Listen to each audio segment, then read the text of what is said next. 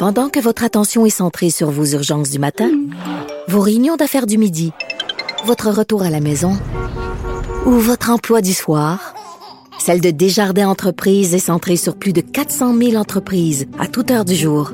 Grâce à notre connaissance des secteurs d'activité et à notre accompagnement spécialisé, nous aidons les entrepreneurs à relever chaque défi pour qu'ils puissent rester centrés sur ce qui compte, le développement de leur entreprise.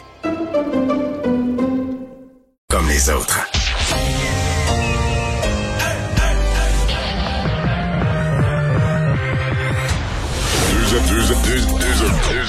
Animateurs cohérents, deux visions différentes.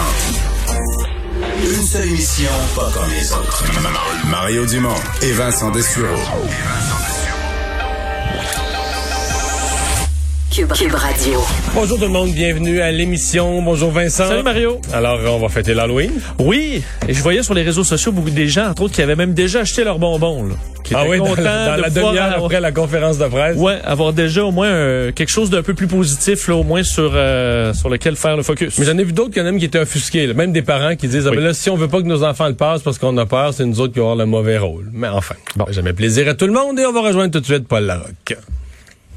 C'est le moment de joindre Mario Dumont dans son studio de Cube Radio. Salut Mario. Bonjour. Alors donc, il y a quand même beaucoup de nouvelles. On est un peu bousculé parce qu'il y a un point de presse de la ministre Isabelle Charret. Mais Mario, un mot là, sur euh, l'annonce, la, la collecte de bonbons. L'Halloween sera permise pour les enfants, somme toute. C'est une bonne décision du gouvernement, crois-tu? Ben oui, une décision simple. C'est sûr qu'il y a quelque chose d'un peu bizarre à entendre le premier ministre nous expliquer comment on va passer l'Halloween, mais on n'a pas le choix. S'il le fait pas, la question va être posée. Euh, la chef de la santé publique au Canada, le docteur Tam, avait donné un, premier message là-dessus. Mais moi, je pense que ça se tient euh, de, le, de le faire dehors, euh, que ce soit une famille à la fois, des gens qui habitent sous le même toit. Euh, les gens, je pense, sont, sont, sont conscients des mesures à prendre au moment où on va remettre un peu les, les bonbons. Donc, on met un peu de normalité. Moi, je pense que si ça se passe bien, ce n'est pas une activité qui est à risque de, de propagation. Fait que euh, moi, je trouvé que c'était bien correct. C'est juste qu'à un moment donné, bon, c'est ça, c'est qu'on nous qu'on nous rende disponible pour les parents, pour les familles au cours des prochains jours, des sur Internet, des notions simples de comment passer l'Halloween, c'est correct. Je trouvais qu'avec les questions des journalistes, disons que ça devenait long là, dans l'ensemble, dans l'agenda d'un premier ministre qui doit tout gouverner, euh, de nous expliquer de long en large les détails de l'Halloween, c'était ça, ça devenait quelque chose.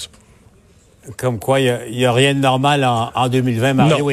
On comprend que l'Halloween est, est, euh, le test, le prélude à ce à quoi vont ressembler euh, les fêtes cette année, Noël notamment. Bon, Mario, euh, je te disais, on va aller retrouver tout Oui. de suite euh, ce point. Enfin, on va se rendre en direct euh, à ce point de presse. Isabelle Charret, la ministre re- responsable des sports, entre autres, là, annonce des mesures euh, pour venir en aide aux organisations sportives très Le durement touchées par la pandémie. l'accès à des activités dans l'ensemble des régions du Québec. Comme ministre délégué à l'éducation, ma priorité est de mettre en place les conditions nécessaires pour que la population ait envie d'adopter et de maintenir une pratique régulière d'activités sportives, de loisirs et de plein air. Pour ce faire, évidemment, ça prend une multitude d'organismes qui offrent des services de proximité de qualité. Je souhaite que toutes les Québécoises et tous les Québécois, peu importe leur âge, leur statut ou leur condition physique, aient accès à des activités qui les passionnent et qui ont des impacts positifs, positifs pardon, sur leur santé physique et psychologique. La situation exceptionnelle dans laquelle nous évoluons nous oblige à être créatifs dans nos manières de bouger et de pratiquer des loisirs. De sorte qu'il faudra, dans les prochaines semaines, bouger autrement. Cependant, les sommes annoncées aujourd'hui permettront aux organismes de poursuivre leurs activités malgré la pandémie. On prévoit des mesures pour, entre autres, améliorer l'accessibilité aux, aux activités euh, pour les personnes à faible revenu, assurer une, pratique sécuritaire, favoriser la présence des femmes et des filles dans, dans le sport. Maintenant, je compte sur la créativité et la débrouillardise de nos partenaires pour que cette aide puisse avoir le maximum de retombées sur le terrain.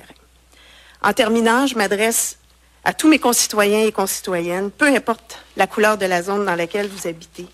Malheureusement, on le sait, plusieurs activités sont suspendues à cause de cette pandémie, mais n'arrêtez pas de bouger et de faire des activités qui vous font du bien. Les couleurs de l'automne sont belles. Profitez-en pour aller en, en forêt, pour aller dans les parcs si vous le pouvez. Sortez prendre l'air. Admirez les joyaux de la nature euh, québécoise en pratiquant les multitudes d'activités de air en compagnie de votre famille. Vous pouvez aussi vous entraîner en duo à deux mètres, bien entendu, mais ça aide vraiment pour la motivation. Puis les entraîneurs, je vous encourage à faire des programmes d'entraînement individualisés pour vos jeunes, pour qu'ils demeurent actifs, pour assurer un suivi. Bref, profitons de l'automne pour bouger autrement, parce que nous souhaitons tous un retour à la normale le plus rapide que possible. Merci à tous. On va passer à la période des questions.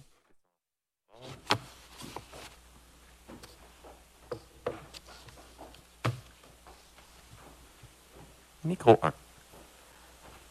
C'est moi, ça. Euh, bonjour, Annie Guillemette au 98.5. Euh, plan d'aide, d'accord, ça fait déjà plusieurs mois que la pandémie a commencé, donc plusieurs mois que les organismes, souvent sans but lucratif, euh, ont les comptes à zéro euh, du côté des entrées de fonds. Est-ce que vous avez des données sur le nombre justement d'organismes qui passeront pas au travers? On sait qu'il y a plein de commerces qui vont fermer. On peut aussi penser que les organismes du genre vont, aussi fermer leurs portes? Est-ce qu'on a des, idées là-dessus, des indices? Ben, en fait, l'objectif de ce plan-là, c'est de faire en sorte que les organismes